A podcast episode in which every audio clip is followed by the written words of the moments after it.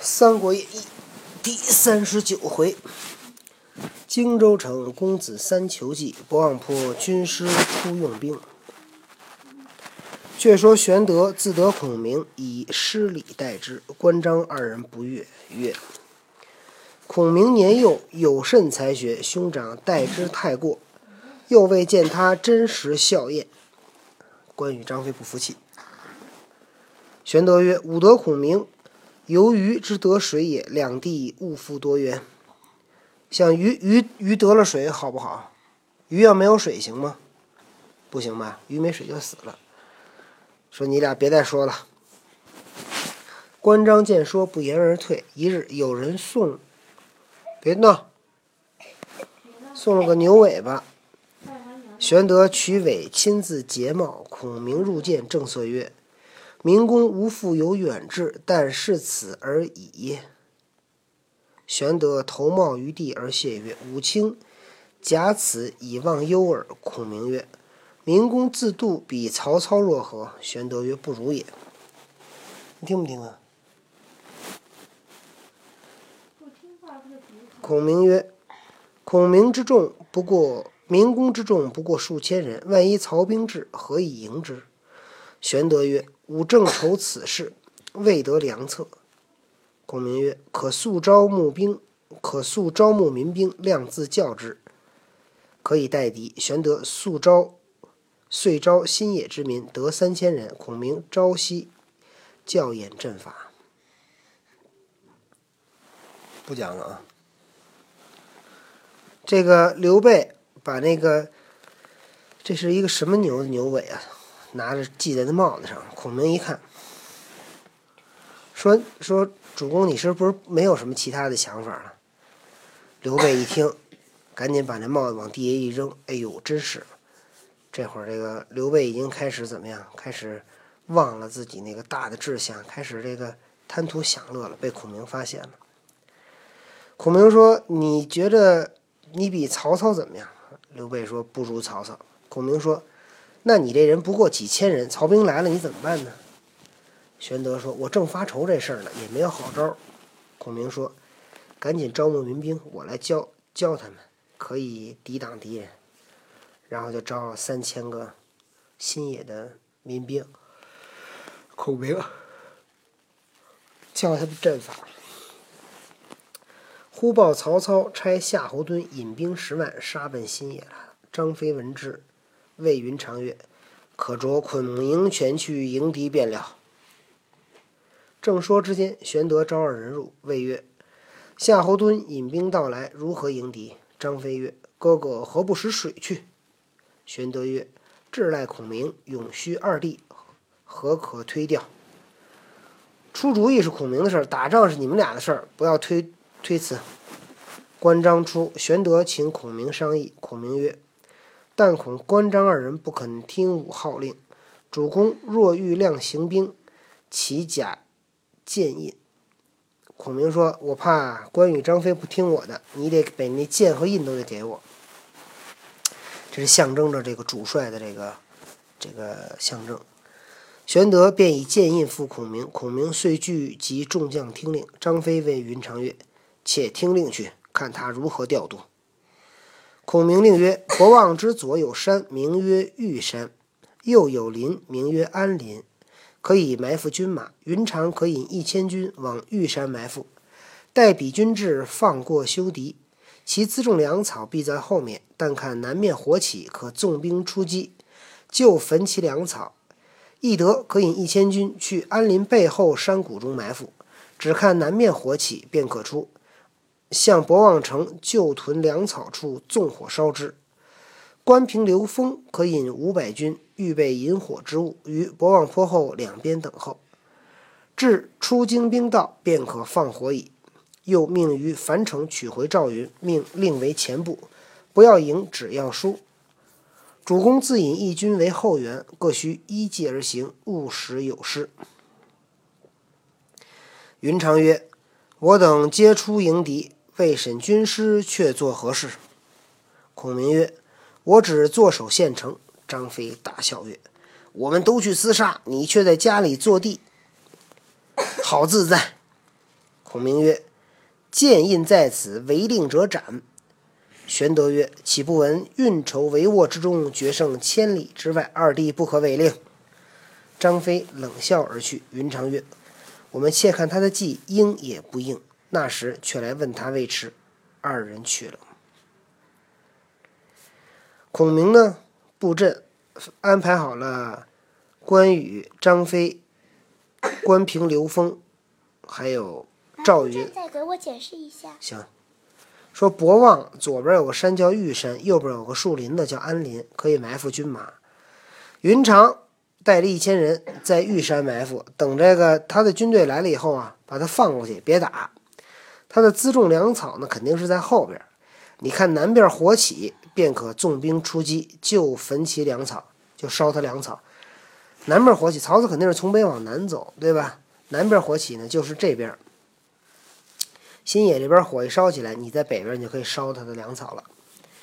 翼德呢，带一山中，带一千军在安林背后的山谷中埋伏，只看南面火起便可出，向博望城旧屯粮草处纵火烧之，哈烧他那个博望城。关平、刘封呢，负责准备引火之物，然后又命令。从樊城把赵云调回来，令为前部先锋，不不许迎，只许戍。主公带着义军为后援。然后呢，大家依计而行，不可以有疏疏忽。云长说：“我们都出去打仗了，军事您干什么呢？”孔明说：“我就在县城里坐着。”张飞大笑：“我们都去打仗，你却在家里坐着，你这倒舒服嘿。”孔明说。剑印在此，谁违违令者斩。玄德曰：“没听说过运筹帷幄之中，决胜千里之外吗？在屋子里面去运用计谋，千里之外的仗就打胜了，对吧？二弟不要违令，违反将令。”张飞冷笑而出。关云长说：“我们看看他的计策行不行，然后再来问他。”俩人走了。众将皆知孔明韬略。今虽听令，却都疑惑不定。孔明谓玄德曰：“主公今日可便引兵就博望山下屯驻。来日黄昏，敌军必到，主公便弃营而走。但见火起，即回军掩杀。亮与糜竺、糜芳引五百军守城，命孙乾、简雍准备庆喜筵席，安排功劳簿伺候。派拨已定，玄德亦疑惑不定。大家都知道啊，孔明很聪明。”但是孔明这布阵的方法，大家却都不太相信。孔明跟刘备说，跟玄德说：“说您啊，带着兵就住在博望山脚下。明天黄昏，敌人的军队就到了，你呢也别打，转身你就跑。看见火起呢，再回去再掩杀。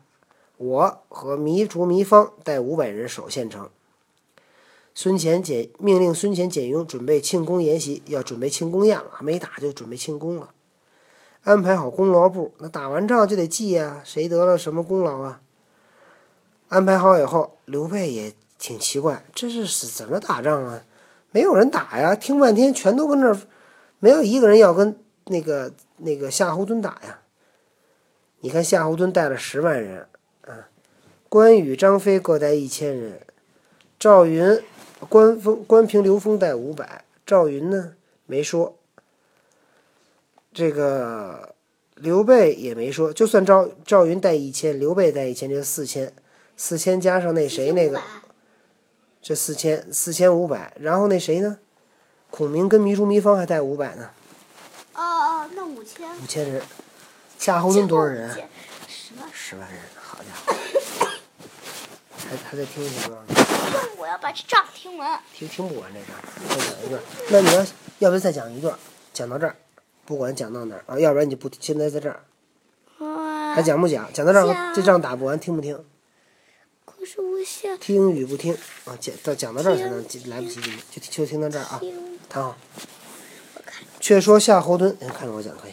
却说夏侯惇与于禁等引兵至博望，分一半精兵做前队。其余近护粮车而行，也是你看，夏侯惇、于禁带带到了博望了，一半军队做前队，另外一半护护送粮车。时当秋月，商标徐起，人马攒行之间，望见前面尘头忽起。